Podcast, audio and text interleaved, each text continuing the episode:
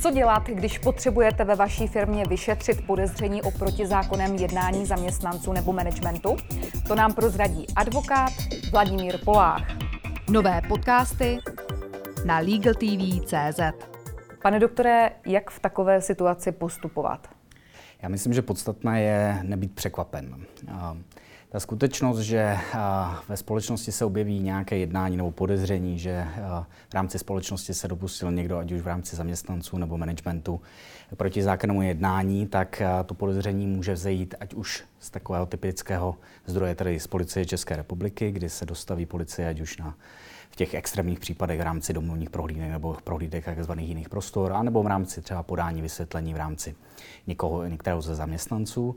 Ale těch důvodů může být nejen tady tenhle extrémní, to znamená již probíhání trestní vyšetřování, těch důvodů může být například eh, zájem regulátora v energetice, ve finančním sektoru České národní banky, ERU, eh, případně eh, zprávy o obchodních partnerů, anebo i zprávy třeba z Úřadu pro ochranu hospodářské soutěže. Takže těch zdrojů může být velké množství. Jak řeší problematiku whistleblowerů eh, české zákony?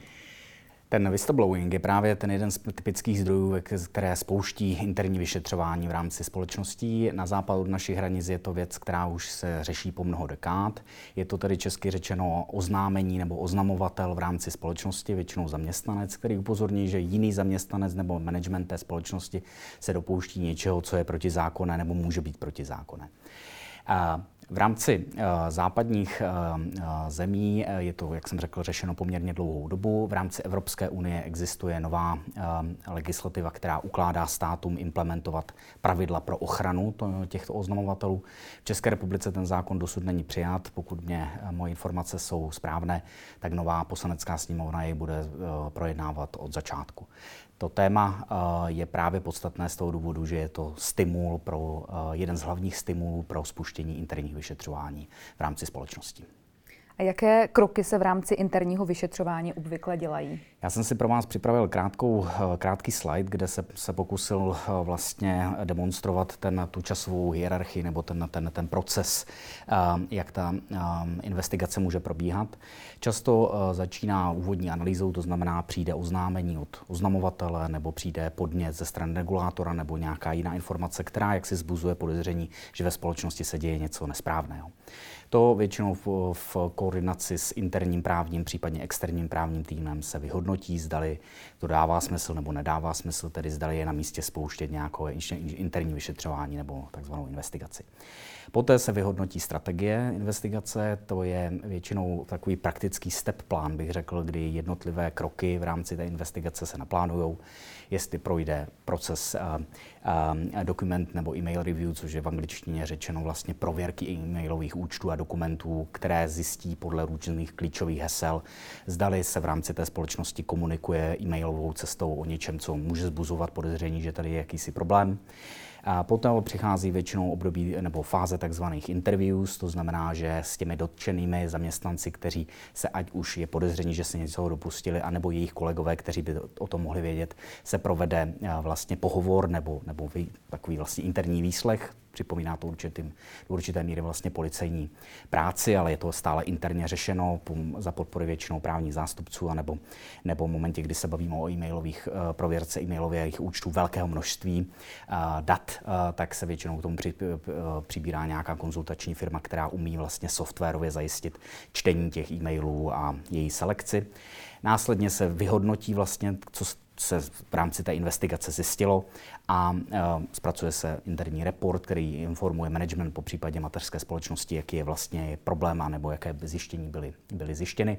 A následně se tedy učiní nějaká interní uh, nápravná opatření, může dojít k odchodu některých zaměstnanců, může dojít k podání žalob proti těm bývalým zaměstnancům managementu, může se dostat to do fáze té nejkritičtější, že jak si společnost musí oznámit policii, že se toto stalo a v zásadě přerůstá to do fáze trestního práva.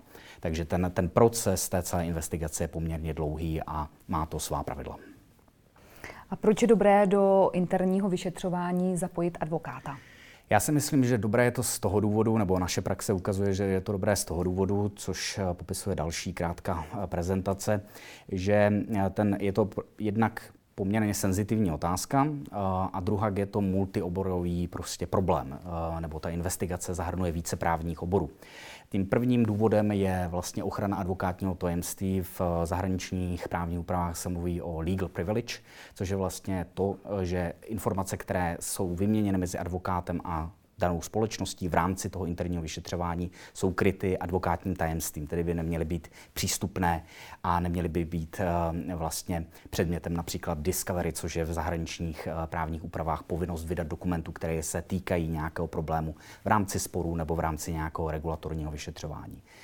Velmi krátce si myslím, že je potřeba zvá, nebo vzít do úvahy, že tam jsou v rámci investigací jsou další um, podstatné otázky, které je potřeba řešit, ať už je to ochrana osobních údajů, ať už je to otázky pracovního práva, protože zákonník práce v České republice upravuje lhůty, kdy jaksi investigace by měla projít a hlavně kdy by měly být vyvo, vyvozeny důsledky v případě okamžitého zrušení pracovního poměru nebo výpovědí vůči zaměstnancům.